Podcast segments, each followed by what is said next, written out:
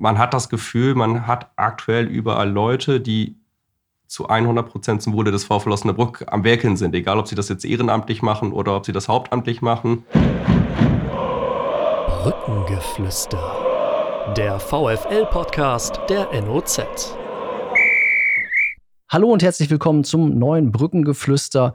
Wir melden uns heute in der Woche vor Weihnachten, ein bisschen außerhalb der Reihe, weil der VfL ja eigentlich in der Winterpause ist und der Podcast das Brückengeflüster auch. Aber wir haben einen guten Anlass und vier aktive junge Leute dabei heute, die uns was erzählen wollen und warum wir heute diesen Podcast machen, bevor es dann wieder in die Winterpause geht. Und das sind einmal aus dem Beirat Alexander Stukenberg von der Violet Crew, Roman Grummert und Jörn Brauer und der Fanbeauftragte des VfL Werner Nordlohne. Mit mir im Studio ist der Kollege Stefan Alberti, mein Name ist Johannes Kapitza. Und dann würde ich gleich sagen, wenn wir schon weihnachtlich sind, können wir mal ein paar Weihnachtsmänner verteilen hier. Schokolade, blau, gelb, grün, rot. Ich weiß nicht, oh, Gibt's, lila gab es nicht? Kein Grün. Kein Grün? Warum nicht? Hier nimmt keiner Grün. Was, Der Gelb möchte ich auch nicht. woran liegt das? Wir hatten jetzt leider keine lilanen. Ja, Das, warum kein Grün? Fragen wir gleich vorweg. das Wort darf man hier, glaube ich, in dieser Runde gar nicht Ach, sagen. Ne? deswegen. Wegen der anderen Friedensstadt. Ja, ich hätte jetzt gedacht, Werder Ja. Bremen wäre hier auch komplett ausgeschrieben. Werder aber- Bremen, ja. Na gut. Ähm, kommen wir später mal drauf. Vielleicht nehmen sie es nachher. Vielleicht einfach direkt Ja, auspacken. genau, dann, dann geht's, dann kann man essen. Dann ist er innen drin, ist er braun. Das ist auch keine gute Farbe, wenn man jetzt politisch gesehen, aber Werner Nordlohne, FC Concordia, da geht, Genau. braun, da geht braun dann schon wieder. So, jetzt schweifen wir aber ab. Wir kommen wieder mitten zum Thema, denn es geht eigentlich heute um die Spendenaktion, die Weihnachtsspendenaktion, die der VfL oder die VfL-Anhänger und die Ultras ins Leben gerufen haben. Schon nicht erst zum ersten Mal, aber zum wiederholten Mal. Und erzählt doch gerade ganz kurz, worum es dieses Jahr geht. Jo, dann sage ich auch mal äh, herzlichen Dank für die, äh, für die Einladung. Genau, wir müssen hier ins Mikro sprechen. Ähm, wir sind dieses Jahr bei der Krebshilfe Osnabrück. Ähm, das ist inzwischen das äh, fünfte Mal, wenn ich richtig gezählt habe. Und äh, waren da vor ein, zwei Monaten ähm, zu Gast und haben uns das Ganze mal erklären lassen. Und ähm, ja, hoffen, dass wir da äh, dieses Jahr wieder sehr viel Geld einsammeln werden. Und ähm, ja, sind dort auf sehr oder auf eine sehr engagierte Mitarbeiterin, Heike heißt sie, getroffen und die hat uns ja eingeführt in das Thema. Und äh, der andere Kollege, mit dem ich dort war, Engels heißt der, äh, der äh, hatte so persönliches, äh, ja, einen persönlichen äh, Touch zu dem Laden, sag ich mal, weil er leider auch betroffen ist, nicht er selber, sondern familiär. Genau, aber ähm, das war so der äh, mit ausschlaggebende Punkt. Ähm, wir schauen ja immer rechts und links, was gibt es in Osnabrück für Vereine, für Institutionen und äh, gucken dann, wen können wir unterstützen. Und da ist eben dieses Jahr die Wahl auf die Krebshilfe gefallen. Es gibt ja einige Einrichtungen, da könnte man sich gar nicht zügeln und loslassen wahrscheinlich. Da weiß man gar nicht, wen man alles unterstützen soll. Warum ist jetzt die Krebshilfe genau es dieses Jahr geworden? Also was hat dafür gesprochen? Ja, war vielleicht dann, ähm, weil es einfach jemand aufs, aufs Tableau gebracht hat. Also wir sind ja da innerhalb der VC ganz basisdemokratisch. Da kann jeder einen Vorschlag reinwerfen und äh, wenn der Anklang findet, dann wird das abgestimmt und dann entscheiden wir uns dafür. Ne? Ob das immer die beste Wahl ist, ob das der, der Verein ist, der es am aller, aller nötigsten hat, das, das können wir auch gar nicht bewerten. Sicherlich, wenn man fragen würde, würden ja viele Finger hochgehen, weil es gibt wahrscheinlich viele Institutionen, die Geld gebrauchen können. Ähm, aber wir handeln das so, dass wenn wir eben einen persönlichen Draht in eine Institution haben, so war es bisher bei jedem, äh, wenn ich so die Liste durchgucke, oder eben, dass Leute ähm, ja, Erfahrungen damit gesammelt haben, dass man dann gesagt hat und sich schnell geeinigt hat, okay, das könnte ein Spendenziel sein. Und das ist eben diesem Jahr, dieses Jahr die Krebshilfe geworden. Aber der umgekehrte Fall, dass das äh, die Leute mitbekommen haben, die in den vergangenen Jahren, dass da doch eine ganze Menge zusammengekommen ist, den habt ihr nicht, dass ich welche bewerben und sagt, hier gibt es ja auch bei vielen äh, Aktionen dieser Art, dass die, diejenigen, die in den Genuss dieser Spenden kommen möchten, Schlange stehen. Nee, also das ist bisher noch nicht passiert, dass da äh, Leute auf uns zugekommen sind und sich selbst ins Gespräch gebracht haben. Ist auch, glaube ich, nicht so ganz äh, im Sinne des Erfinders. Ähm, und hier war es einfach auch so, dass das Gespräch auch, ähm, was, was Roman ähm, schon angesprochen hat, einfach auch klar gemacht hat, dass hier ähm, die Gelder äh, super äh, gut an den, den Mann und die Frau gebracht werden können, die sie benötigt werden. Und ähm, äh, einfach klar wurde, wofür ähm, auch konkret dann die Gelder verwendet werden. Das hat uns dann auch total überzeugt von der Sache, ähm, das dann in diesem Fall zu machen. Und äh, das war dann auch keine große Diskussion oder war es bisher auch noch nie, sondern ähm, äh, es gibt immer viel Bedarf natürlich und ähm, die Liste ist lang, theoretisch, die man durchgehen könnte. Aber ähm, ja, na, nahezu jeder ähm, Empfänger ist ja ähm, das Ganze auch wert.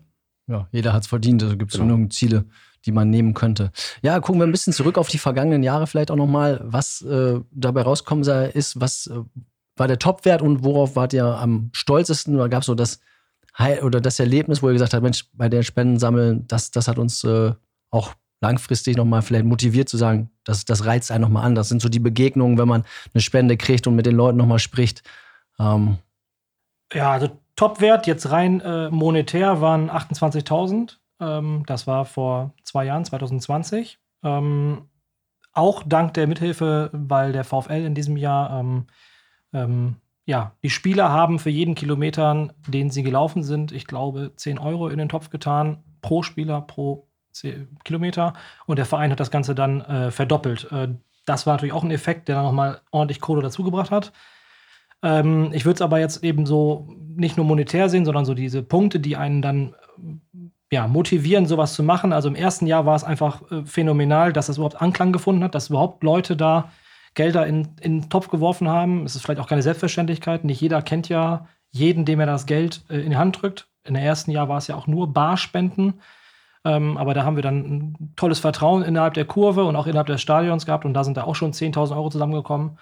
Und ähm, sicherlich äh, der, der absolute Motivationskick ist jedes Mal, wenn man so, also Kick, wenn man so sagen möchte, ist jedes Mal die Gespräche, die im Vorfeld laufen. Das heißt, wenn jetzt ich das Telefon in der Hand nehme und dann bei dem Spendenziel anrufe und was erzähle darüber, dann gibt es inzwischen das schon Institutionen, die sagen, okay, wir wissen, was das ist, wir wissen auch, was das bedeutet und freuen sich darauf.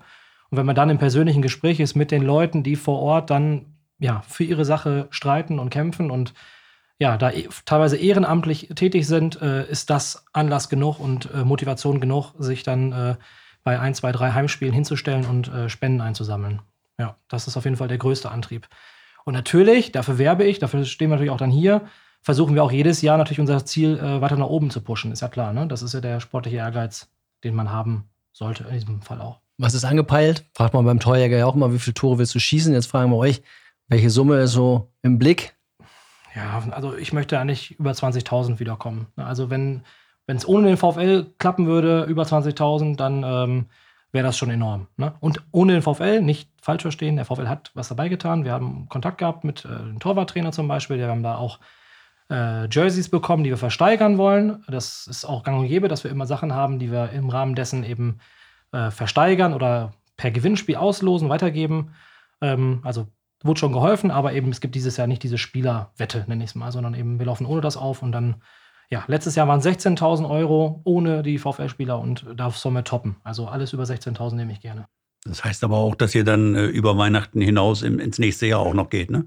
Genau, aufgrund der besonderen Situation, genau. dass wir momentan keinen äh, Drittliga-Fußball sehen, ähm, ist es so, dass wir gesagt haben, wir fangen jetzt an, das zu bewerben mit dem heutigen Tage hier im Podcast, als auch, dass wir auf vfl.de, auf unserer Homepage weitercrew.de, aber auch auf der Seite von der Krebshilfe überall präsent sind und anfangen zu werben. Ähm, es gibt auch wieder PayPal-Spenden. Ähm, und ähm, was wollte ich sagen? Ähm, genau, wie es ist, dadurch, dadurch, äh, dass wir eben nur ein Spiel jetzt im Dezember haben, haben wir gesagt, okay, wir ziehen das Ganze ins nächste Jahr und hatten gerade eben noch eine kleine gruppeninterne, also von dem Arbeitskreis Spenden, Diskussion und mindestens mal bis zum Viktoria-Spiel äh, ähm, wollen wir das Ganze durchziehen und ähm, vielleicht sogar noch verlängern. Genau.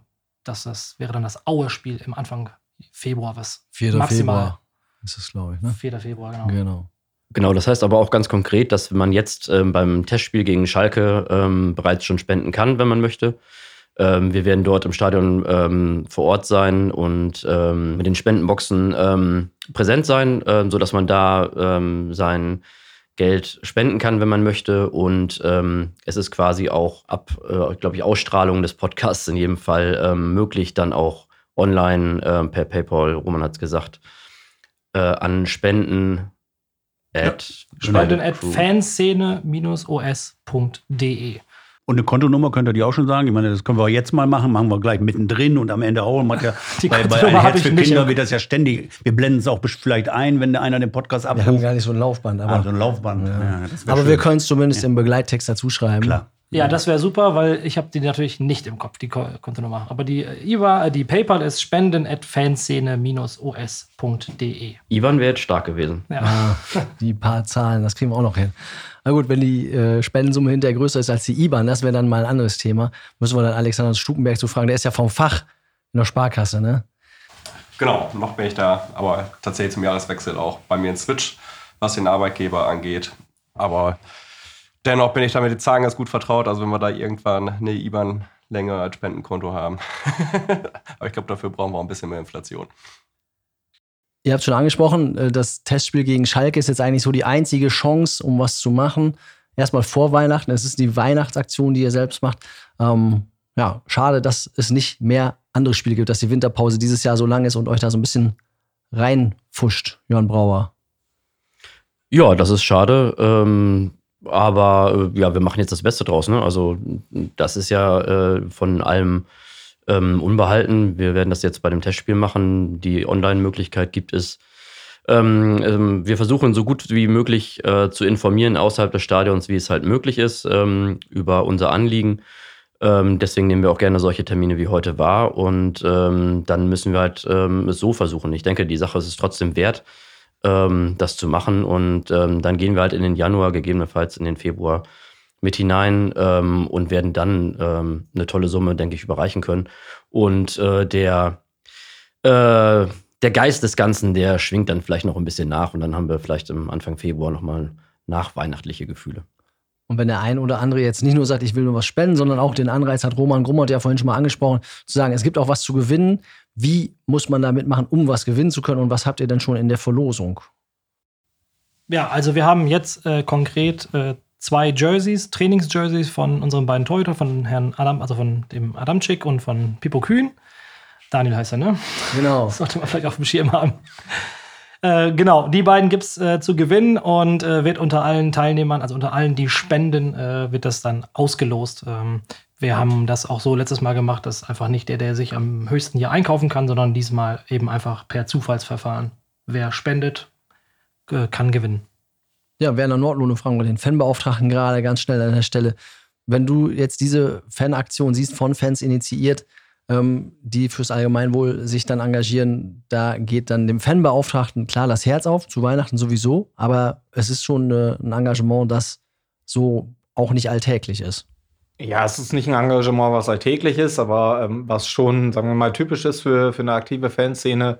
Ähm, entsprechend, äh, ja, also mich freut es auch einfach, dass wir hier am Standort Osnabrück ähm, so häufig ähm, soziale und äh, engagierte Leute antreffen, insbesondere in der Fanszene, ähm, die halt auch viele Aktionen machen, jetzt nicht nur die Weihnachtsspende. Ne? Ähm, das ist, äh, glaube ich, das, was am markantesten ist, was, was jeder auch irgendwie wahrnimmt. Ähm, aber auch darüber hinaus ja viele kleine Aktionen, die immer wieder gut ankommen. Ähm, genau, und insofern äh, macht einen das natürlich stolz. Und äh, ich bin mal gespannt, äh, was die Sommer hergibt. Ähm, das ist immer so ein, so ein schönes Thema. Wir äh, auf der Geschäftsstelle probieren da auch mal äh, schon mal im Vorfeld so ein bisschen zu pieksen und zu sagen, hey Roman, was ist denn der Zwischenstand? Sag mal was.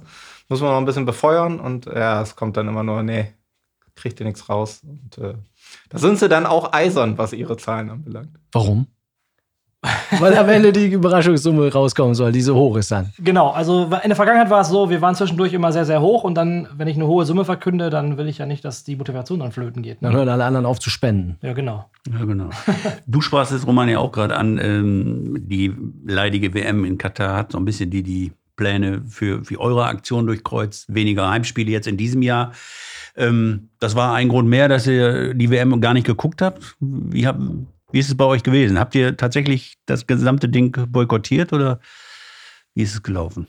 Ähm, also das ist kein Grund, äh, weswegen ich die WM nicht geguckt habe. Oder ich muss ehrlicherweise sagen, bis gestern Abend habe ich es nicht geschaut und gestern Abend konnte ich nicht anders. Ähm, ja, da habe ich kurz reingeschaltet und äh, ich habe zweimal reingeschaltet, habe direkt zwei Tore gesehen für Argentinien. Ähm, aber ansonsten habe ich das ähm, ja nicht angeschaut. Also man Kein kann jetzt Spiel. nicht mehr sagen, nein, kein Spiel. Auch die Deutsche nicht. Nee, die Deutschen auch nicht. Na gut, die waren ja auch von der Qualität her dann, ja. naja, und vor allen Dingen schnell vorbei. Ich meine, hat man eine andere Mannschaft genommen, dann hätte man ein bisschen mehr davon sehen können wahrscheinlich, ne? Also das Endspiel ein bisschen. Alexander, wie war es bei dir? Ja, also ich habe tatsächlich fast gar nichts geguckt und die zwei Minuten, die ich so gesehen sehen musste, waren noch dem geschuldet, dass ich beim Friseur war und es da leider lief und ich auch noch gefragt wurde, ob man meinen Friseurstuhl denn nicht in die richtige Richtung drehen musste und sehr irritierende Blicke dann für mich gab, als sie gesagt haben, nee, nee, ich gucke weiterhin gerne in den Spiegel. Ähm, dementsprechend mehr als zwei Minuten habe ich nicht geguckt, sondern habe mich da ein bisschen anders orientiert. Ich war zum Beispiel am vergangenen Wochenende in Schottland, denn dort spielte die erste Liga und äh, war dabei Hearts of Melotien. Am Samstag hat mir da ein 3-1 war es, also es war auch torreich, das Ganze angeguckt und habe versucht, so meine Alternativen zu finden, weil dieses ja, Konstrukt rund um diese Fußball-Weltmeisterschaft äh, inklusive der FIFA ja, das gibt mir überhaupt nichts und so toll Fußball ist und so viel Emotionen man damit auch sich selber auslösen kann, aber auch in ganzen Ländern. Das ist so ein, ja, ich sag mal, die Themen sind ja alle besprochen, hat bei mir da sämtliche Euphorie oder Lust auf, ja, diese WM komplett genommen, deswegen fast gar nichts geguckt. Jörn Brauer, was war das Alternativprogramm bei dir?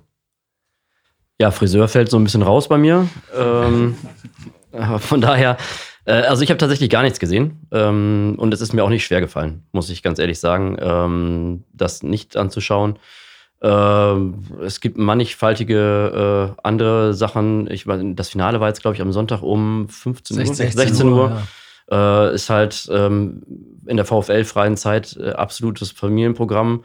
Ähm, und von daher ist es wirklich, kam ich gar nicht in die äh, Bedrängnis, ähm, irgendwo ähm, jetzt die WM schauen zu müssen und hatte auch nicht das Bedürfnis danach. Ich habe aber gehört, dass das ähm, äh, Finale trotzdem äh, ein spannendes und gutes, äh, hochklassiges Finale war. Und äh, ja, dann im gleichen Atemzug kam dann die Diskussion mit dem äh, Gewand von Messi, was ihm, oder das Gewand, was ihm umgelegt Ja, wurde. Der Emir, ja. Äh, ja, ich finde, es, es, ja, es, es bringt das Ganze nochmal, Alex hat es gerade gesagt, es ist ja schon alles gesagt darüber, äh, nochmal so ein bisschen auf den Punkt, ähm, egal wie die sportliche Leistung ähm, dann vor Ort äh, gewesen sind, äh, es rückt halt alles in den Hintergrund von dem, was das Ganze überschattet. Und äh, ja, ich kann mich von dem, kann das nicht voneinander trennen, äh, finde diese Diskussion, ich habe es auch schon häufiger gesagt, ich finde ähm, diese Argumentation auch äh, nicht, nicht schlüssig und äh, ein Stück weit scheinheilig, das äh, voneinander so zu trennen zu wollen, den Sport von, von der Politik. Und ähm, das, das klappt in meinen Augen so nicht. Und von daher, ja, ich habe es äh, bewusst boykottiert ähm, und kam aber auch nicht in die Bedrängnis, irgendwie ähm, dann doch mal gucken zu Genau, müssen. das wäre meine Frage. Der eine oder andere von euch hat ja auch Kinder. Ähm, die bringen das ja möglicherweise auch aus der Schule mit und da wird auch, hast du das Spiel gesehen, Messi, Ronaldo, sind die großen Stars. Kommen die an zu euch oder sind die noch nicht so alt, dass, dass sie fragen hier? Werner nickt schon. Werner Nordlohne, ja, erzähl mal. Ja, glücklicherweise sind meine Kinder noch nicht so alt und äh, ja, äh, ich weiß auf jeden Fall, dass äh, die äh, die Buchstaben VfL äh, schon konnten, bevor sie in den Kindergarten bzw. in die Schule gekommen sind. Also äh, die sind da auch anders geprägt und äh, vielleicht gibt's gerade noch nicht den großen Star hier beim VfL, aber äh, da gibt's keine anderen Trikots und ähm, nee, aber äh, also ich kann schon sagen, dass ich ganz glücklich bin, dass ich jetzt bei dieser WM jetzt nicht den, den Fall hatte, dass man irgendwie so wie wir es vielleicht auch Jugendliche hatten, ähm, dass man irgendwelche WM-Spiele nachgespielt hat, äh, dass alle irgendwie Klinsmann, Völler und wer auch immer sein wollten, äh, dass das bei dieser WM nochmal so durchgerutscht ist. Ähm, gleichzeitig habe ich aber tatsächlich ein paar Spiele äh, verfolgt, gestern auch das Spiel und ähm, gestern fand ich es irgendwie, ja, es war ein bisschen skurril. Es war eins der besten Fußballspiele, was ich seit langem gesehen habe und es hatte diese WM eigentlich nicht verdient, so ein tolles Fußballspiel. Ähm, wobei ich dann auch mich wirklich auf das Fußballspiel konzentriert habe. Und parallel hatte ich als Familienvater äh, zwei kranke Kinder zu Hause und es war eine ganz gute Alternative, auf dem Second Screen ein bisschen Fußball laufen zu lassen zu Paw Patrol und äh, Bibi und Tina, weil äh, nach 14 Tagen kranke Kinder waren die Nase auch davon gestrichen voll. Das kommt auch darauf an, auf Paw Patrol und Bibi und Tina, würde ich sagen. Aber habt ihr alles durch schon? Das gesamte Programm. Zum wiederholten Male. Ja. Da muss man ein bisschen Alternativen finden. Jetzt äh, ist ja. Ja, Moment, wir sehen eben noch die anderen äh, mit den Kindern. Habt ihr Ach da so. ein Problem? Also, also ich, muss, ich musste da gerade eben ein bisschen schmunzeln, genau was wer da sagte. Also, ich hab, muss das eben kurz angucken. Ich habe gestern Argentinien geguckt, weil ich habe einen total bekloppten argentinischen Kumpel. Werner, kennt- also ich glaube, ihr kennt ihn alle. Äh, und weil ich so große Sympathie mit ihm habe und er mir das hundertmal ans Herz gelegt habe, dass ich diese Mannschaft angucken muss, konnte ich nicht anders als zweimal reinzuschalten. Das habe ich ihm auch gesagt, dass wir zwei Tore geschossen haben, wo ich reingeschaut habe und dann hat er sich sehr gefreut. Ähm, auf die Frage von mir, wer denn wohl gewinnt, Argentinien oder Frankreich, hat meine dreijährige Tochter gesagt, VfL. Also deswegen musste ich ziemlich lachen gerade eben. Ähm, tatsächlich, ich habe noch einen sechsjährigen Sohn, ähm, ist das bei denen noch nicht so das Thema, aber ich hoffe, dass äh, kommende WM dann ein bisschen erträglicher sind und dann äh, wollen wir sie ein bisschen an Fußball ranführen. Aber eigentlich ist der Plan, äh, die mit zur Bremer Brücke zu nehmen ne? und da den, ja, wenn man so möchte, echten oder den noch cooleren Fußball äh, zu zeigen. Also nicht von der Leistungsstärke, sondern von dem, von dem, was man dort erleben kann. Ja, bei mir ist ähnlich. Also äh, mein Ältester ist auch noch nicht so alt, dass das von aus der Schule mitbringen würde, sondern geht auch noch in den Kindergarten. Ähm, und dort ist eigentlich auch Fußball eng verknüpft mit, äh, oder eigentlich nur verknüpft mit VfL. Ähm, und die spärlichen Stadionerlebnisse, die wir bisher zusammen haben konnten, ähm, die, äh, ja, die drehen sich ja selten dann auch um, um, um das Fußballspiel an sich, sondern so um das drumherum, ähm, wie, das dann, äh, wie das dann so ist. Ähm, und von daher wurde es ähm, äh, auch nicht über die Kinder mich, mich angetragen. Der Jüngste ist vier Monate, der, dem geht das noch alles ganz gut am Moors vorbei. So wie seinem Vater auch einiges, wie ich lesen musste.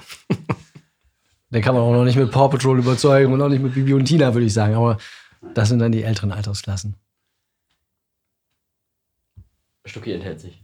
Stucki enthält sich? Ja, ich, ich enthalte mich mangels Kinder. Ja. Deswegen kann ich da nicht so ganz mitreden. Ähm, Kennst ein du einen, der WM geguckt hat? Äh, ja, ich glaube, mein Vater ist da nicht ganz vorhergekommen. Ja. Ähm, ich hatte allerdings irgendwann, ich bin vor ein paar Wochen umgezogen. Da hatten meine Freundin und ich dann in unsere neue Wohnung unter anderem unsere Eltern auch eingeladen. Und da war, ich glaube, da irgendein Deutschlandspiel war. Ich weiß aber wirklich nicht gegen wen. Es war ein Sonntag. Vielleicht hilft das dem einen oder anderen, der es hört. Ähm, da wurde das auf jeden Fall nicht geguckt. Ich habe gesehen, dass er ab und zu mal im Live-Ticker rumgefummelt hat, ähm, aber er hat dann zumindest akzeptiert, dass ich gesagt habe, ich möchte damit nichts zu tun haben. Und äh, ja, auch meine Freundin kann ich an der Stelle auch gerne nochmal einbringen. Die hat tatsächlich mit einem Arbeitskollegen gewettet, weil er sich das nicht vorstellen konnte, dass man diese WM nicht guckt. Und ich weiß jetzt nicht genau, ob sie sich nochmal zwischenzeitlich anders geeinigt haben, aber der Arbeitskollege darf jetzt, glaube ich, ein Frühstück für die gesamte Mannschaft ausgeben, äh, weil meine Freundin auch überhaupt nichts geguckt hat. Das lohnt sich doch dann. Wenn man solche Wetten auch mal machen muss. Aber wir mussten es ein bisschen auch dienstlich bezogen gucken. Ja, also konnten ja nicht anders. Man kommt dann doch nicht an der WM vorbei. Nicht? Ähm, wir fragen aber mal jetzt, das Alternativprogramm hat ja jetzt ein Ende sozusagen, was man sich ausdenken muss. Bibi und Tina, äh, Paw Patrol, alles zur Seite schieben, denn Donnerstag wird wieder gespielt beim VfL. Und das Interesse ist sehr, sehr hoch, kann man sagen. Die 10.000 sind geknackt. Es geht eher Richtung 11.000, vielleicht 12.000. Werner Nordlohne äh, Liegt es daran einfach, dass die Leute so ausgehungert sind? Liegt es an Schalke oder woran liegt es? Dass dieser Zuspruch so hoch ist jetzt bei diesem Spiel. Ja, es gab Sehnsucht nach Fußball vor Ort, ähm, nach, ja, sagen wir mal, gefühlten Normalität, was, was Fußballspiele anbelangt. Äh, ein Datum, was natürlich überragend ist mit dem äh, 22.12., 23. wahrscheinlich die meisten schon frei, viele schon wieder in der Heimat, Freunde besuchen, der Klassiker. Ähm, ja, mit Schalke durchaus einen attraktiven Gegner, die halt auch hier in der Region und drumherum viele, viele Fans haben, die halt dann auch zugegen sein werden. Ja, und das äh, Bremer Brücke, Flutlicht, 19 Uhr, ähm, ist natürlich was Spannendes. Und ähm, ja, ich glaube, also ich hoffe ja, dass noch ein paar mehr werden. Ähm, ich glaube aber auch nicht, dass, dass man da äh, mit rechnen konnte, dass es jetzt wirklich so, so extrem wird. Ne? Also mit, mit 6.000 bis 8.000, okay, da, da kann man schon mal rechnen. Sind vielleicht auch so die Erfahrungen aus den letzten Testspielen, aber ja, die Sehnsucht nach, nach Fußball ist, glaube ich, schon groß. Also, und sich gemeinsam zu treffen und äh, vorher vielleicht noch mal den letzten Tag auf dem Weihnachtsmarkt äh, mit einem ein, zwei Glühwein einzuläuten und dann ja, vielleicht nicht ausklingen zu lassen im Stadion, aber weiter klingen zu lassen, das kann ich mir durchaus vorstellen. Auch bei den Leuten hier. Roman Grummert hat gerade streng geguckt, als es um die Schalke-Fans ging. Die nee, sollen natürlich nee. nicht, die sollen natürlich nicht in der, die sollen natürlich nicht in der Überzahl Schlägt sein. Schlägt auch das Königsblaue ne? Herz bei dir. Nee, äh, mein Arbeitskollege ist Schalke-Fan, das reicht. Ähm, ich antworte jetzt einfach auf die Frage, die da vorgestellt worden ist. Zuschauerzuspruch ist wirklich derzeit sehr hoch, äh, insbesondere auch in Ligaspielen, ist ja auch schon vielen aufgefallen, war ja auch schon Thema in der Notz.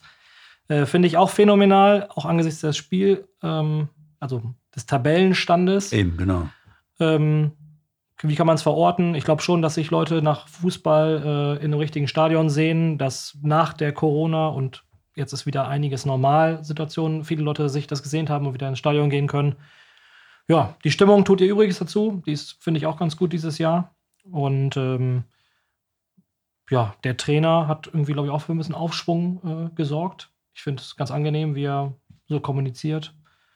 Ja, jetzt fehlt nur noch das auf dem Platz, dass wir da ein bisschen näher ranrutschen, nach oben. Ja, wäre ja nicht auszudenken, wenn du jetzt äh, vor der Winterpause mit mehr Anschluss zur Spitze gewesen wären, dann wäre wahrscheinlich das Schalke-Spiel am Donnerstag ausverkauft.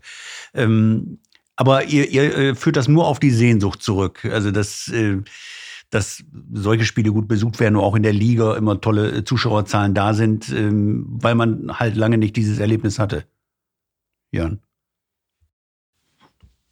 Mm, also größtenteils würde ich so sehen, ja. Ich glaube aber schon, dass, ähm, auch das ist ja schon thematisiert worden, dass generell ähm, ähm, auch rüberkommt, dass sich so im äh, Klima des, des Vereins sich auch grundlegend ein bisschen was geändert hat ähm, und so ein bisschen äh, ein anderer ähm, Windeinzug erhalten hat, äh, der einfach auch über die Belange aktiver Fans, sage ich jetzt mal, oder organisierter Fangruppen im Stadion darüber hinaus einfach den Stadionbesuch auch ähm, als angenehmer, ähm, äh, angenehmer äh, empfinden lässt, als es vorher der Fall war.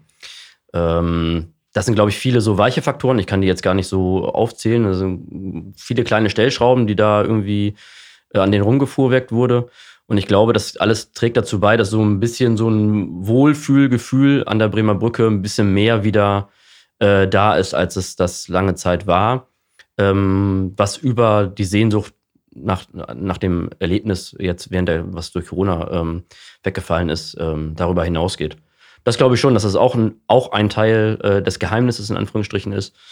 Ähm, und einfach, ähm, ja, dass man immer wieder merkt, dass ähm, gerade wenn auch Leute ähm, zum ersten Mal an die Bremer Brücke kommen, dass es halt unheimlich viel ein ähm, Multiplikator sein kann ähm, oder dass die Leute immer wieder kommen, dass sie das weiter erzählen. Und ich glaube, das ist ein ähm, so diese die Leute, die zum ersten Mal quasi kommen, äh, auch wenn sie vielleicht schon lange in Osnabrück wohnen, äh, soll es ja auch noch geben, ähm, die dann zum ersten Mal ins Stadion kommen, ähm, dass das eine, ich nenne es mal ganz ultra unspezifische Zielgruppe ist an Leuten, die in ein Stadion zu holen, ähm, die derzeitige Administration einfach sehr gut im Blick hat und ähm, das hat, glaube ich, einen äh, guten Effekt. Alexander Stubenberg, die weichen Faktoren, kannst du das nachvollziehen? Sag mal ein bisschen aus deiner Sicht, wie sich das äh, ja, Gefühl VfL für dich ein bisschen geändert hat in letzter Zeit.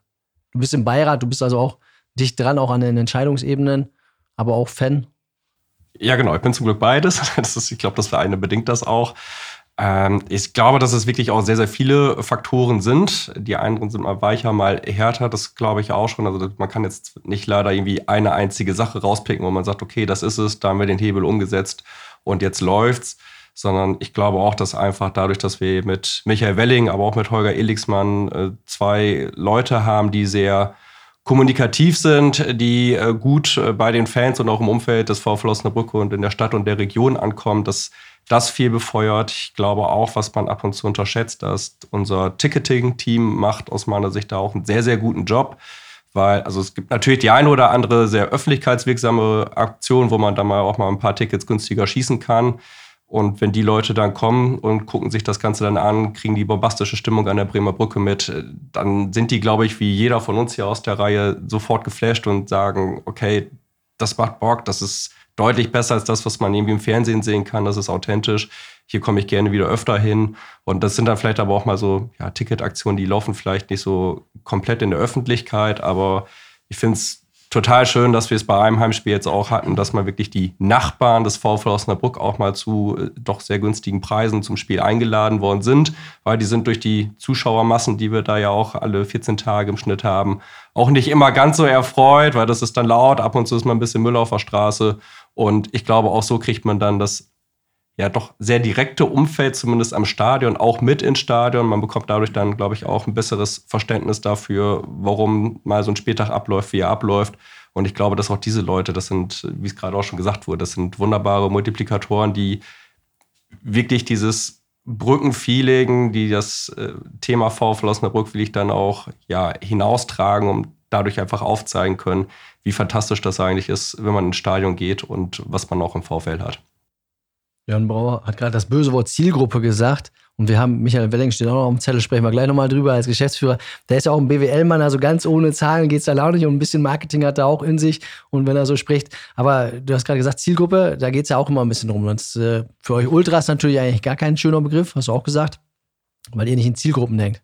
Ja, ist halt ein untypischer Begriff. Ne? Ich wollte es einfach nur verdeutlichen, was ich meinte. Ähm, aber grundsätzlich ist es natürlich so, dass auch wir, äh, ich sag mal, ein Stadionerlebnis an der, an der vollen Bremer Brücke äh, ist natürlich auch für alle äh, cool. Und wenn Leute, Leute kommen, die Bock darauf haben, ähm, ähm, den VfL zu supporten, dann ist es egal, ob die schon zehn Jahre zum VfL gehen oder das erste Mal da sind. Wenn die mit einsteigen, dann ist das geil für alle. Ne? Dann, und wenn die Kurve nicht damit beschäftigt ist, irgendwelche ähm, Grabenkämpfe auszufechten über äh, Zaunfahnenhöhen, sondern frei aufspielen kann äh, und alles locker ist und entspannt ist, dann ist das natürlich auch ein ganz anderer Vibe, der nicht nur im, in der Kurve ist, der sich auch, bin ich fest von überzeugt, aufs ganze Stadion übertragen lässt. Ähm, und dann ist das alles im Fluss und dann kann halt auch sowas alles entstehen.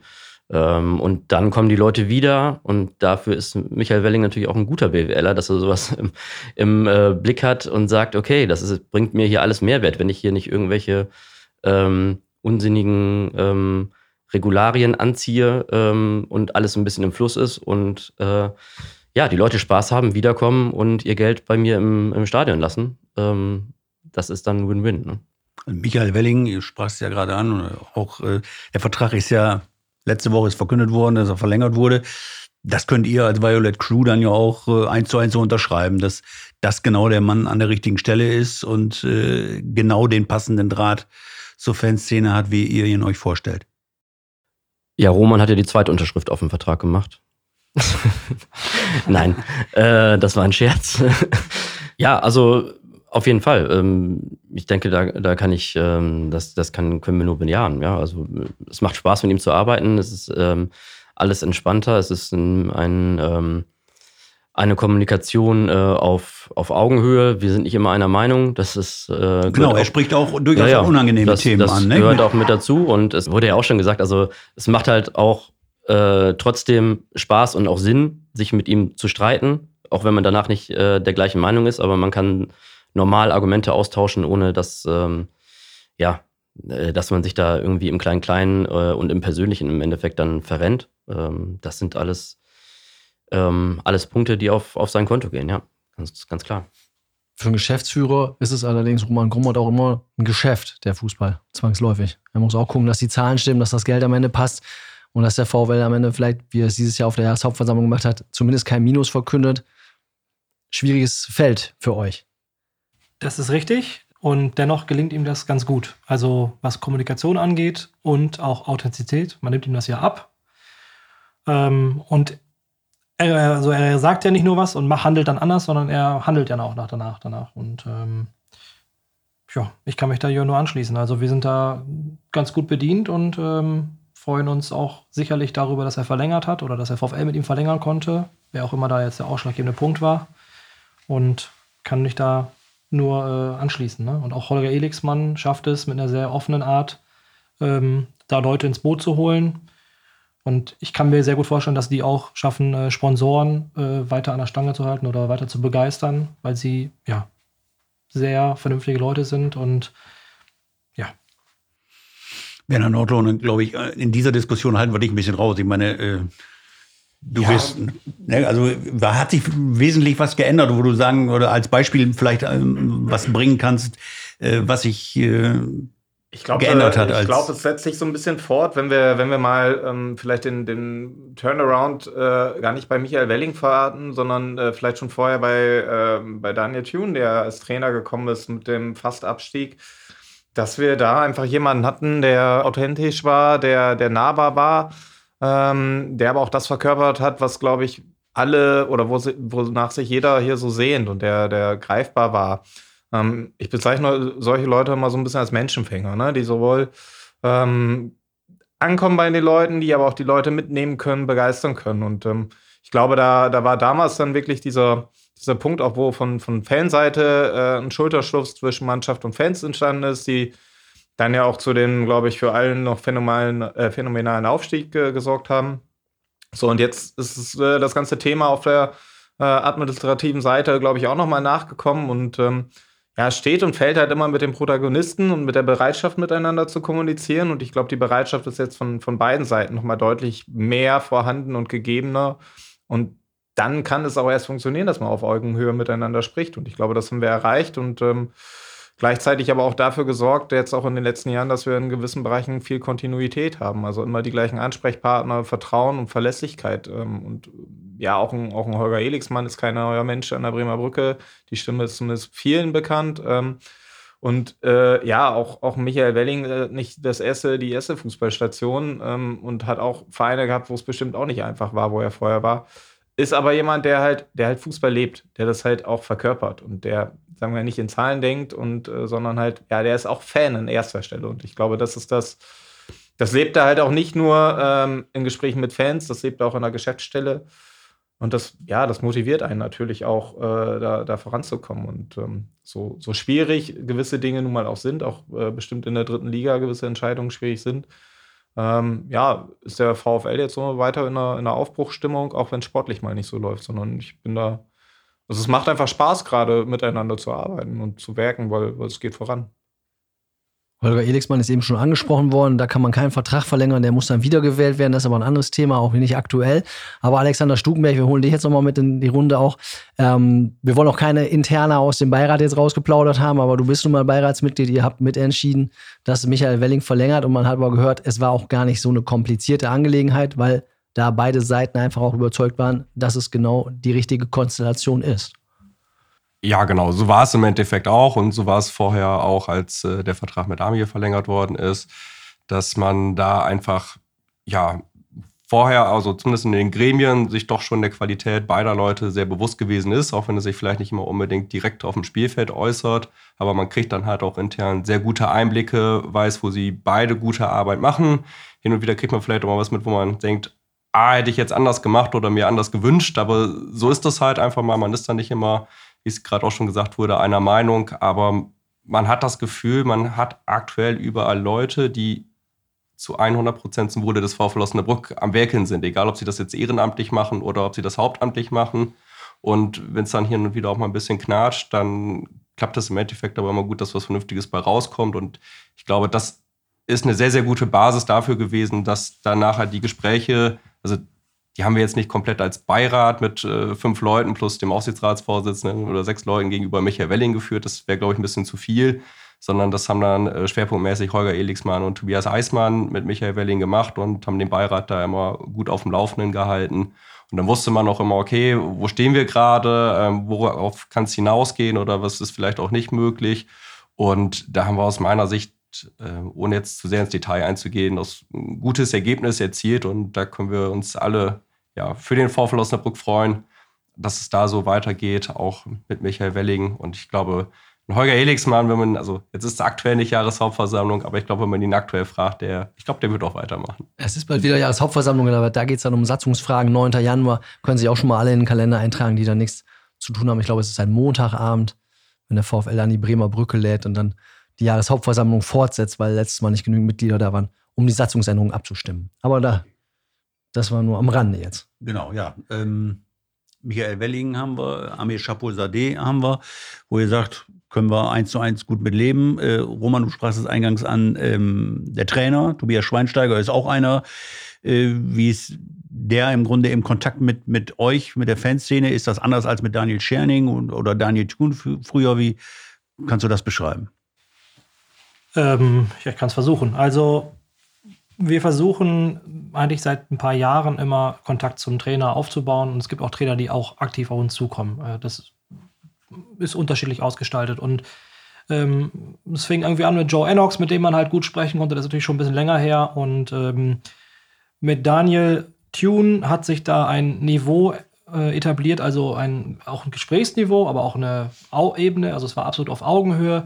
Und ähm, ja, Daniel Thune Werner hat es gesagt, Menschenfänger. Nee, das hast du zu Herrn äh, Welling gemeint. Auch, auch zu Daniel vor allem. Genau, also Daniel Thune, äh, das war phänomenal. Ne? Das, die Saison war phänomenal, aber auch Daniel Thune war phänomenal und auch die Gespräche mit Daniel Thune. Und wir hatten äh, Kontroversen, äh, da gab es auch die Montagsspiele und dementsprechend Boykott. Und das kommt natürlich auch nicht immer so gut an, aber man konnte sich auch da schon gut austauschen. Und äh, wir haben halt erkannt, aus unserer Sicht, aber ich glaube, die Trainer haben es auch erkannt. Es ging mit Daniel Scherning übrigens genauso weiter und auch mit äh, dem Schweinsteiger dass diese Gespräche beiden Seiten nützen und dass es eben dazu führt, dass sich beide Seiten verstehen, dass man beide Seiten ja, ähm, toleriert und akzeptiert und hat auch in oftmals äh, gut zusammengeschweißt. Also auch in gerade Situationen, wo es vielleicht mal nicht so lief, sicherlich bei Daniel Thune im zweiten Jahr, also wo wir dann aufgestiegen sind, da lief dann alles. Das war phänomenal, ähm, aber es war auch nicht normal, wie er mit der Kurve agiert hat oder dann äh, die Spieler auch agiert hatten. Es waren natürlich auch einige Charakterköpfe in der Mannschaft. Äh, das war auch nicht normal, aber das war ähm, besonders und das ist auch ein sehr großes, äh, ja, sehr weit, Stück weit äh, Daniel Tunes Werk gewesen. Ähm, mit Daniel Scherning hatten wir auch Kontakt und auch mit dem äh, Schweinsteiger haben wir jetzt Kontakt. Und äh, ich finde es sehr angenehm, sehr positiv und ähm, der Schweinsteiger ist ein bisschen leiser und kommt dann vielleicht mal nach dem Spiel zu uns und wir besprechen dann Dinge oder woran es vielleicht mal gelegen hat. Ich meine, momentan läuft es halt nicht so toll. Die letzten Spiele waren gut, aber es gab ja auch schon einige Tiefschläge. Und ähm, ja, wir wollen eigentlich mal vorangehen innerhalb der Kurve. Wir sind, ne, solange da eben was möglich ist, gehen wir voran und wollen während der 90 Minuten positiv sein. Und wenn wir sehen, dass sich eine Mannschaft zerreißt, dann äh, geben wir halt auch alles in der Kurve. Und das sind eigentlich ähnliche äh, Attribute, die auch eine Mannschaft an den Tag legen sollte. Und von daher passt das eigentlich ganz gut. Man kann gut miteinander sprechen. Sportlich, was was könnte der noch? Klar, wünschen äh, kann man sich ja jetzt was. Ne? Ist ja Weihnachten. Ist ne? Weihnachtszeit. Was, was schwebt euch denn noch mal vor so für die Rückrunde? Kann da noch mal der, der, der große, eine große Aufholjagd gestartet werden? Sollte irgendwer aus dem Verein beantworten. Äh, du sprachst gerade von Charakterköpfen. Äh, siehst du in dem jetzigen Team, äh, sag mal, wenn du das vergleichst, klar mit, mit der Aufstiegsmannschaft, die Charakterköpfe, ja, muss man genau hinschauen, wenn man die rauspicken will, oder? Also man sieht ja, ähm, also ich weiß nicht, ob ich das hier alleine bewerten sollte, aber ich, ich sehe Leute, die das Potenzial dazu haben. Ne? Also ich sicherlich an Eule Beermann, der hinten drin Abwehrchef ist, der zweite Liga gespielt hat, die etliche Jahre in Heidenheim. Der sollte so sein. Ich glaube aber, Eule ist auch jemand, der eher leise ist. Weiß ich aber auch nicht. Ich habe mit ihm nicht zusammen Fußball gespielt. Äh, Mark Haider als gestandener äh, Osnabrücker kann so jemand sein. Ähm, und dann äh, weiß ich nicht, also wer da momentan die Hosen anhat, also oder wer da äh, vorangeht. Vielleicht ist auch das ein Stück weit ein Manko, aber das ist, ich, mir, was liegt, obliegt mir nicht, das äh, zu kritisieren. Da bin ich dann auch zu weit weg. Da bin ich dann nur Fußballfan und nicht Trainer. Aber ihr seid ja Fans, ihr habt auch eure Vorstellung. Fragen wir Jörn Brauer. Gucken wir mal auf die sportliche Seite. Was ist äh, klassischerweise Wintertransferfenster? Wo siehst du einen? Braucht der VfL noch wen? Sagt man jetzt, Mensch, Ferl und Meppen liefen gut, jetzt ist man ein bisschen von den Abschießplätzen weg, jetzt sparen wir lieber die Kohle und schlagen im Sommer zu und holen jetzt nicht über, über einen Bruch ein im Winter, den wir uns erzwingen, Transfer? Oder sagst du, Mensch, da brauchen wir auf jeden Fall noch wen? Klassischerweise immer gerne gewünscht Mittelstürmer, teuer und schwer zu finden. Ein Alpenbomber am besten. Ein Alpenbomber. Also einer, der garantiert 15 Tore schießt. Ja, genau, den brauchen wir noch. Ähm, nee. Ernsthaft. Äh, ernsthaft. Ähm, ja, die Frage zu äh, Nachverpflichtungen, die kann ja vielleicht auch Stucki am besten beantworten. ähm, Wir wollen wir also in ich, Bedrängnis bringen. ich, gleich. Das- äh, ja, doch, ein bisschen Bedrängnis muss auch sein. ja, können wir gleich machen. Ähm, also, ähm, ja, man darf sich was wünschen und ich denke, also ich bin da bei Roman, also solange was irgendwas möglich ist und was geht, äh, sollten wir, wäre es ja dumm zu äh, sagen, hier irgendwas abzuschreiben. Ähm, die Liga ist eng grundsätzlich, ähm, das Potenzial ist da. Äh, ich denke, es ist auch schon kurz angeklungen, woran es so ein bisschen liegen kann, dass es nicht immer abgerufen werden äh, konnte. Ähm, und jetzt ähm, heißt es für die, äh, fürs, fürs kommende Jahr, ähm, Pobacken zusammenkneifen und dann ähm, alles geben. Also ich denke, das ist, äh, es sind quasi wirklich äh, jetzt Grundtugenden, es sind alles nur Stammtischparolen, die ich hier raushaue, aber es sind Grundtugenden gefragt, ähm, um, um da nochmal anzugreifen. Und ähm, ja, wir sollten das da nicht, nicht leichtfertig irgendwie vor, im Vorhinein abstreiben. Und ich glaube nicht, dass es dafür noch Neuverpflichtungen äh, zwingend braucht. Ähm, ich glaube halt schon, dass diese Mannschaft, ähm, so wie sie aufgestellt ist jetzt zur Zeit, äh, vielleicht auch einfach ja, diese Zeit ein bisschen braucht, um, um sich zu finden, um ähm, zu ihrer inneren Stärke vielleicht auch ein bisschen zu finden und dann, ähm, dann geht's, geht's los. Und wir, wir haben noch ein bisschen was gut zu machen äh, aus der Hinrunde. Äh, ich erwarte irgendwie auf jeden Fall einen Heimsieg gegen Oldenburg, ähm, um, um ähm, das, die Scharte auszuwetzen aus dem Hinspiel. Ähm, und da sind noch ein, ein paar heiße Spiele. Ähm, da ich denke da, da geht noch einiges, auf jeden Fall. Wer die meisten Stammtischparolen raushaut, kriegt auf jeden Fall am Ende den grünen Weihnachtsmann. Oh, ja, dann also ich klar, insofern ist das, ist das Rennen eng, würde ich sagen. Nee, wollen wir Alexander Stukenberg noch ein bisschen in Ja. Bedrängnis bringen, wenn er Klar. schon im Beirat sitzt, äh, an welchen personellen Spiel, äh, Stellschrauben er denn drehen würde. Und jetzt ist das Schöne, du darfst als Fan antworten und musst natürlich nicht aus seiner Fun Beiratsfunktion sprechen. Ja, das ist nett. Ich wüsste es tatsächlich gar nicht direkt, an welcher Position ich konkret schrauben würde, was aber auch daran liegt, dass ich finde, bis auf das Spiel in Elversberg haben wir einfach immer eine Mannschaft gesehen, wo ich weiß, die konnten was mit dem Ball anfangen, die weiß, wissen eigentlich auch, was damit zu tun ist. Und da haben wir jetzt ja auch gerade in den letzten Spielen das auch gesehen, welches Potenzial in dieser Mannschaft steckt und dass sie das dann auch auf den Rasen bringen können. Von daher, dass ich jetzt zielgerichtet sagen möchte, okay, mir fehlt auf jeden Fall ein Neuner. Da hätte ich vielleicht bis vor ein paar Monaten gesagt, ja, der fehlt vielleicht. Und jetzt ist aber der Kollege Engelhardt auf einmal komplett aufgeblüht und zeigt, was, zeigt, was er kann. Da wüsste ich jetzt nicht, ob es von Vorteil ist, ihm da jetzt nochmal einen davor zu stellen, sondern ich glaube, da können wir einfach abwarten, wie da die Entwicklung ist, können uns das angucken und hoffentlich macht er einfach so weiter, wie er bisher zuletzt gewesen ist. Und dann werden wir an dem Jungen sehr, sehr viel Spaß haben. Und man darf jetzt auch nicht vergessen, wir haben irgendwie auch ein Stück weit eine komische Wintertransferperiode durch diese WM. Also es ist jetzt lange nicht mehr gespielt worden. Die Mannschaften trainieren schon wieder oder haben deutlich länger trainiert und das Transferfenster geht jetzt aber zumindest offiziell auch erst am 1. Januar wieder auf. Die Drittligisten fangen dann Mitte Januar schon wieder an zu spielen.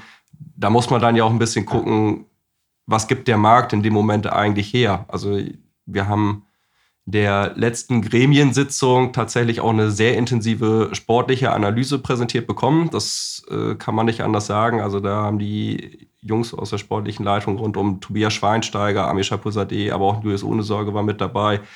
Aus meiner Sicht alles rausgehauen, was man irgendwie raushauen kann. Das hat sehr, sehr tiefe Blicke gegeben.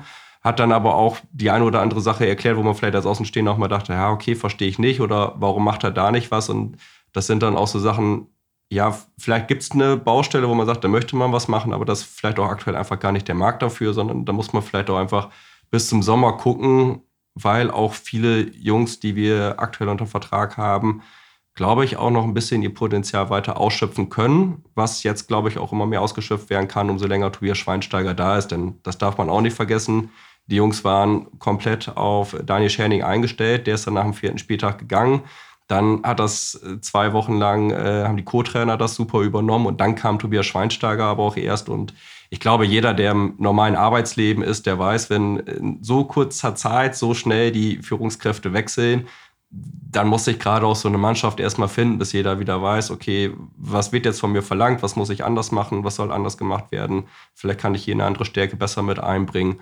Und von daher sollten wir den Leuten, die da für die sportliche, äh, für, die, für den sportlichen Bereich verantwortlich sind, glaube ich auch, ähm, das entsprechende Vertrauen entgegenbringen. Denn ich habe mich äh, damals sehr gut bei denen aufgehoben gefühlt, wo ich wusste, wo sie ansetzen, was sie noch vorhaben. Und deswegen weiß ich jetzt gerade nicht, ob es zwangsläufig neuen Spieler geben muss. Aber klar, wenn was Passendes auf dem Markt ist, ich sag mal so analog, wie wir es damals in der Aufstiegssaison hatten mit Benjamin Giert. Ich glaube jetzt einem, der direkt in der Rückrunde nochmal zehn Tore garantieren würde, würde man nicht Nein sagen. Aber wie gesagt, grundsätzlich bin ich doch bei, lass den Engelhardt mal weitermachen. Ich glaube, das wird noch ein richtig guter. Also gehört ja auch nicht zu der Fraktion, die äh, permanent die Rückkehr von Marcos Alvarez fordern. Jörn. Ja, der ist nur zum Feiern hier, glaube ich. Nein, keine Ahnung. Charakterkopf. Das, das war aber keine Frage, ja. Ich habe aber sonst ehrlich gesagt keine Ahnung, wie es ähm, äh, zu allem weiteren bei Markus Alvarez aussieht. Aber ich äh, würde ihn immer äh, das VfL-Trikot anbieten. Roman auch. Ja, definitiv. Also super Typ, auf jeden Fall. Haben wir super viel Spaß mit gehabt. Aber ob es vielleicht einfach die Zeit war damals in der Aufstiegssaison äh, oder ob es jetzt auch wieder dazu rein, äh, reichen würde. Klar, wir denken jetzt bei jedem Freistoß, der irgendwie so 20 bis 25 Meter vor dem Tor ist und äh, ja, das Flutlicht scheint, da denken wir, gut, jetzt würde Alvarez anlaufen, würden reinmachen. Das denken wir. Genau, das. Aber ich glaube, eine Profi, ich, ich weiß nicht, in welcher Verfassung er ist, ob das momentan geht. Keine Ahnung, maße ich mir nicht an, zu sagen. Werner, du, du lächelst, du weißt es, weißt du mehr? Nee, ich denke nur darüber nach, ob man vor Alvarez an Björn Lindemann gedacht hat, äh, dann bei diesen Freistößen und äh, ob man dem das VfL-Trikot auch immer angeboten hätte. Aber äh, ja, ich glaube, Alva wird das VfL-Trikot aber auch immer in der Kurve anziehen. Also insofern, ähm, die Verbindung zum VfL ist bei ihm ja eh gegeben. Aber äh, nee, ich weiß nicht mehr, ähm, aber ist natürlich, ist, ist eine krasse Person, also ein Top-Typ. Ähm, ja, bin, bin aber auch gespannt, wie es weitergeht. Also, ähm, ich glaube, wir haben ja jetzt über Sportlich so ein bisschen geredet und äh, vielleicht ist das das einzig Positive jetzt mit unserer Trainerkonstellation, dass diese äh, besagte WM stattgefunden hat, weil wir jetzt wirklich auch mal so eine neue Saisonvorbereitung hatten, wo die Mannschaft zusammenrücken können. Also vielleicht da äh, insbesondere, dass das nochmal wirklich dieses ja, Miteinander, dieser große Umbruch, den wir ja auch wieder im Sommer hatten, den darf man jetzt ja eigentlich auch außer betreiben. Es sind ja wieder viele Spieler gekommen, viele Spieler gegangen dass das sich jetzt erstmal festigen muss. So. Und das, das haben wir halt in vier Jahren gesehen. Das ist halt dritte Liga-Fußball. Ne? Alles kann. Ja, ich bin gespannt. Wobei bei Björn Lindemann, wenn ich es richtig umschrieben habe, ist er bei unserem zukünftigen NV-Pokalgegner, glaube ich, als Trainer. Ja, ja. Also vielleicht haben wir ja das Glück und der wechselt sich da nochmal selber ein, um nochmal zu zeigen, was er so kann. Ansonsten muss ich, also meine reine private Meinung sagen, Markus Alvarez, der hat hier eine sehr, sehr gute Zeit gehabt, aber ich finde es auch ein bisschen schwierig, immer wieder einen Spieler zu fordern, der, wenn er gerade aufs sportlich sehr herausragend war, auch zweimal einfach vom VfL Osnabrück weggegangen ist, obwohl er hier hätte bleiben können. Es, es gab damals das Thema, meine, gut, da hat er sich noch vorher dann leider sehr unglücklich, glaube ich, das Kreuzband gerissen, aber da ist er dann, als er das erste Mal bei uns war, ist er nach Dresden gegangen als es dann jetzt rund um den Aufstieg damals und auch den Klassenerhalt in der zweiten Liga sehr, sehr gut lief, ist er auch weggegangen aus Gründen, die nachvollziehbar sind. Aber da sage ich dann auch als Fan, ah, nee, ich hätte irgendwie gerne, also Spieler, die nicht einfach mal bei der erstbesten Möglichkeit abhauen, auch wenn ich es bedingterweise im Profifußball nachvollziehen kann, sondern dann hätte ich gerne auch Spieler, die zumindest beim zweiten Mal dann sagen, nee, jetzt bleibe ich hier aber auch so lange, wie es irgendwie möglich ist, wie da wirklich Mark Heider vorangehen oder auch ein Konstantin Engel, der dann zurückgekommen ist und sehr lange hier geblieben ist. Und ich glaube, der auch gerne hier geblieben wäre, da haben dann sportliche Gründe was anderes ergeben. Deswegen muss ich persönlich sagen, bin ich jetzt nicht so der, der ganz große Verfechter, auch wenn ich mir die Freistoßqualitäten und dieses bisschen Verrückte, was er hat, auch gerne wieder zurückwünschen würde. Aber wir haben ja gerade gehört, es wäre auch noch ein Neuzugang, vielleicht, wenn das Trikot anzieht in die Kurve, dass er dann zur Violet Crew wechselt direkt und einfach so dann im VfL Osnabrück erhalten bleibt. Dafür sammelt ihr aber nicht die Spenden, muss man sagen, sondern für die Weihnachtsaktion, für den guten Zweck. Wollen wir gleich auch noch mal kurz erwähnen. Wir fragen aber noch einmal, weil es ist jetzt adventlich gewesen. Wir haben uns jetzt trotzdem ein bisschen in Bedrängnis gebracht, aber es ist ja auch Zeit manchmal jetzt draußen, es leuchtet schön. Ähm, es werden ja auch mehr Lichter jetzt in der Ostkurve gezündet und auch im VfL-Fan-Bereich. Also ein bisschen Pyrotechnik hat zugenommen in der letzten Wochen, ist so unser Gefühl. Ähm, könnt ihr mal erklären? Ich meine, ihr werdet wahrscheinlich sagen, ja, das gehört für uns auf jeden Fall dazu ist die Wahrnehmung dann richtig, dass es ein bisschen mehr geworden ist und sagt ihr, Mensch, es kostet auch den Verein zwar Geld, aber das ist uns egal oder das nehmen wir hin. Wie steht ihr dazu, Roman? Ja, das ist mehr geworden in letzter Zeit. Und da stehen wir auch zu. Das äh, finden wir, das gehört zum Fußball dazu. Auch wenn es den Verein Geld kostet. Was? Wie, wie erklärt ihr das? Mal diese, ähm, ihr wollt ja, ihr macht alles für den Verein. Ihr, ihr lebt für den VfL. Äh, dann wird Pyro gezündet und der Verein muss eine Strafe zahlen, womit er wieder ein Stück weit geschadet wird. Ähm, diese Diskrepanz, wie, wie, wie erklärst du das deinen Kindern? Also, dass das ja eigentlich nicht gut für den VfL ist, wenn man Pyro zündet, weil die Strafe zahlen müssen. Ja, also ähm, das ist ja immer eine, eine, Frage auch der Sinnhaftigkeit von Regeln. Das ist auch eine interessante Diskussion, die man mit Kindern führen kann. Ähm, ich weiß nicht, ob man das jetzt da ver, äh, veranschaulichen sollte. Aber ähm, ja, das Bewusstsein, dass dem so ist, dass der DFB das sanktioniert und dass ähm, Strafen ausgesprochen werden, ähm, das kann wohl keiner bestreiten. Ähm, aber die Sinnhaftigkeit darf ja trotzdem ähm, auch in, in, dem Sinne äh, in Frage gestellt werden. Diese Diskussion ist äh, halt ähm, ähnlich wie eine die Katar-Diskussion, äh, eine, in der die Standpunkte klar sind, sage ich mal, ähm, äh, die sich die, die Diskussion ähm, sich selber ein bisschen im Kreise dreht und es gab mal vor langer Zeit ähm, äh, erste Also das sind wirklich jetzt schon ja, was, ne, über zehn Jahre. Ähm, ähm, erste Versuche, das auch mal auf verbandsseitig aufzubrechen. Das hat damals nicht geklappt. Das ist, ist ja auch eine, eine, ja, wie gesagt, eine zehn Jahre alte Diskussion. Ähm, und seitdem dreht sich das Thema im Kreis und ähm, wird sich auch weiter im Kreis drehen. Ich glaube, ähm, zur Ausgangsfrage ganz kurz, ähm, weil du sagtest, es ist mehr geworden oder wie auch immer. Ich glaube, ähm, also ich, ich weiß nicht genau, ob es mehr geworden ist, wenn ich ganz ehrlich bin. Ähm, es ist, äh, glaube ich, die Pyro, ganze Pyro-Diskussion ist so emotional geleitet, dass halt immer mh, auch ganz viel mitschwingt, so wie die grundsätzliche Grundstimmung gerade ist. Wenn ich mich daran zurückerinnere, vor Corona war es so, da ging eine Fackel in der Kurve an, das war schon kurz vor Spielabbruch, gefühlt, jetzt überspitzt gesagt. Ähm, riesen Fanproblematik, äh, sind die Stadien noch sicher, äh, keine Ahnung, äh, Krieg in den Kurven oder sonst wie was für Überschriften, ähm, so in der großen medialen Bandbreite. Dann kam Corona, die Fans waren, äh, waren weg. Ähm, dann vielleicht der einzig kurze, ehrliche Moment im Fußball, wo gesagt wurde, oh, das wird jetzt eng, äh, sind, äh, für wen machen wir das eigentlich alles? Was ist hier überhaupt los? Äh, wir machen hier Geisterspiele, ähm, wo die Funktionäre dann, um den Geisterspielbetrieb aufrechtzuerhalten, dann quasi dann auch dieses Argument nochmal vorgeschoben haben, ja, wir machen das ja für die Fans und dann für die Rückkehr und hier und da. Ähm, dann kam die Rückkehr äh, der, der Fans in die Stadien und, es, und in der Zeit ist, glaube ich, dann doch vielen klar geworden, ach, vielleicht gibt es einfach größere Probleme im Fußball, als wenn irgendwo eine Fackel angeht ähm, in, im, im Bereich. Vielleicht gibt es doch äh, andere Baustellen, die irgendwie wichtiger sind. Äh, vielleicht ist das doch alles nicht so, ja, jetzt schön im Bild zu bleiben, nicht so heiß, wie es äh, gekocht wird. Und ähm, äh, deswegen ist, glaube ich, das alles ähm, auch ein bisschen geschmeidiger wieder eingestiegen und ein bisschen wohlwollender begleitet worden, will ich mal sagen. An den Strafen hat sich nichts geändert bei der ganzen Geschichte. Die waren vorher da, die sind jetzt da. Ähm, und ähm, dass kein Verein der Welt gerne dort wahrscheinlich äh, Gelder äh, überweist, ist, ist auch ein offenes Geheimnis. Ähm, so, ähm, ja, aber ich sag mal, an dieser, an dieser begleitenden Stimmung des Ganzen hat sich halt, glaube ich, schon was geändert, weil halt gesagt wurde, okay, das gehört halt für einen, äh, einen Teil, ein, ich denke, einen großen Teil der Zuschauer äh, mit zum, ähm, zum Spiel dazu. Ähm, und ähm, ja, wir, und dann, dann kommen ja immer solche Sätze, und wenn wir mal ganz ehrlich sind, es sieht ja doch ganz gut aus. Und jetzt gerade zu Weihnachten und die Adventskerzen, hahaha, und so. Und das ist halt, ähm, glaube ich, der, Unterschied irgendwie, der, woraus so die Schlussfolgerung kommen könnte.